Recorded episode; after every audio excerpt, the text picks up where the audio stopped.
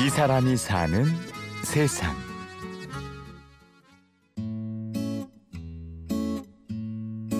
나 서울 올라갈 때 처음에 대학교 합격할 때 정말 기뻤죠. 아 나는 이제 서울 생활 내가 꿈꾸던 서울 생활을 해볼 수 있구나.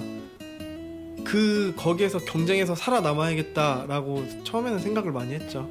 학교 처음 올라갈 땐 내가 죽기 전에 내 이름 석자는 9년 전 박상준 씨는 시각 디자인과 새내기였습니다. 고향 군산을 떠나 서울 생활을 시작할 때 포부가 정말 대단했죠.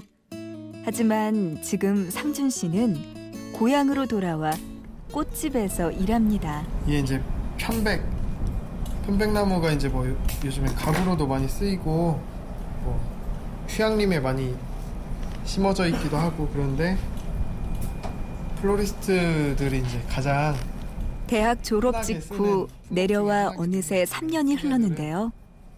대학 시절 디자인계에 이름 석자를 남기겠다는 각오는 선후배 동기들의 재능 앞에서 자신감을 잃었습니다. 작업을 하는데 제가 너무 못하더라고요. 제가 봤을 때 그러니까 글씨로 이제 어떤 브랜드 이미지를 나타내라 라는 수업이 있었는데 되게 간결하게 잘 표현을 하더라고요. 근데 저는 자꾸 이제 추상적으로 그 글씨를 막 분해해가지고 막 글씨에 그림 그리고 그랬었어요. 근데 그걸 보자마자 남 비교해 보니까 아 이게 아니구나. 내가 아, 너무 잘못된 방향으로 생각하고 있는 것 같다는 생각이 많이 들었죠 그때. 게다가 학교 안보다 바깥의 경쟁은 더욱 치열했습니다. 재능이 반짝이던 사람들도 고단한 현실에 지쳐가고 있었죠. 사회적으로 경기도 그때 되게 안 좋았던 것 같고 주변 이렇게 선배들도 보니까 되게 취직도 되게 어렵다고 하고 되더라도 진짜 너무 고생하는 걸 많이 봤어요. 박봉에 야근은 밥 먹듯이 하고 뭐 그렇다고 한 선배들 얘기 들어보면 한 5년까지 가도 앞이 안 보인다고 하고 그때 군산행을 제안한 건 어머니였습니다. 꽃집을 운영하셨던 어머니는 서울살이에 힘들어하는 상준 씨가 꽃에 위로받길 바라셨습니다. 그 어머니가 되게 걱정이 되시는 것 같았어요 제 모습에 근데 한 제가 중학교 때부터 상준아 네가 이거 같이 했으면 좋겠다 라는 얘기를 어디 빈말처럼 이제 한 번씩 하셨는데 계속 그런 얘기를 하시길래 아 그럼 엄마 진지하게 한번 생각을 해볼게 이랬죠 그러고 나서 이제 내가 하- 할 마음이 있다 그래서 이제 같이 하게 됐고 처음에는 이제 고향 생활에 기대가 컸던 만큼 각오도 단단했습니다. 꽃집에서 먹고 자며 어머니께 꽃을 배워나갔죠. 냉정하고 숨막히는 경쟁에서 벗어난 평화롭고 여유 있는 나날들. 하지만 그것만으로는 채워지지 않는 갈급함이 있었습니다.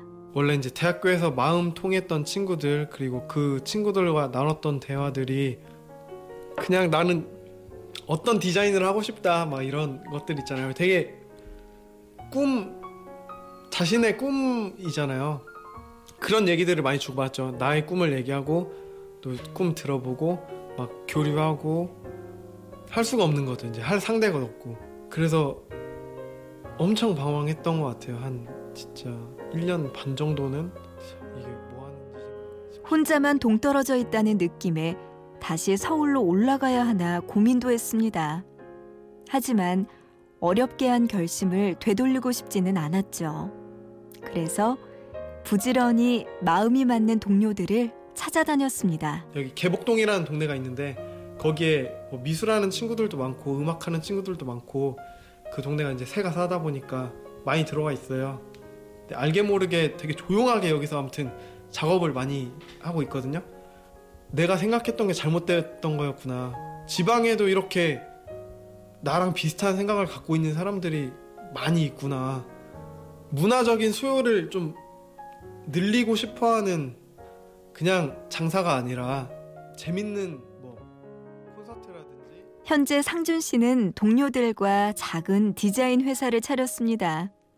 그곳에서 그토록 바라던 디자이너의 꿈을 펼칠 준비를 하고 있는데요. 그리고 본업인 플로리스트로서도 안정을 찾아 나가고 있죠. 이것도 되게 신기한 꽃 중에 하나예요. 되게 꽃 아닌 것 같은데 얘도 꽃이거든. 얘 이름은 뭐?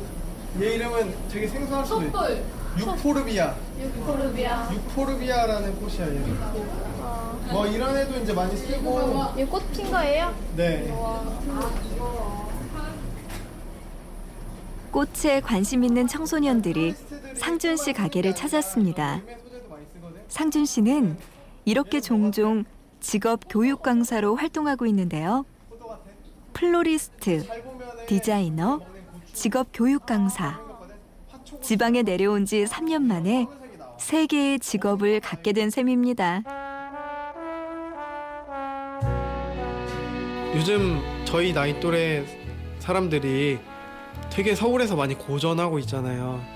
근데 너무 그렇게만 안 바라봤으면 좋겠어요. 그러니까 도시가 작아요. 지방은 진짜 작아서 내가 가지고 있는 생각만 뚜렷하게 뭔가 목표만 있으면 지방에서 딱 하면은 훨씬 파급력이 내가 생기는 거죠. 저는 정말 느껴봤어요. 아 여기가 기회의 땅이라고 볼 수 있다고 생각을. 이 사람이 사는 세상.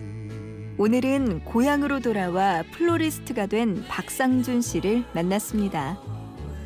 취재 및 구성의 최문혜, 연출 이창호, 내레이션의 구운영이었습니다. 고맙습니다.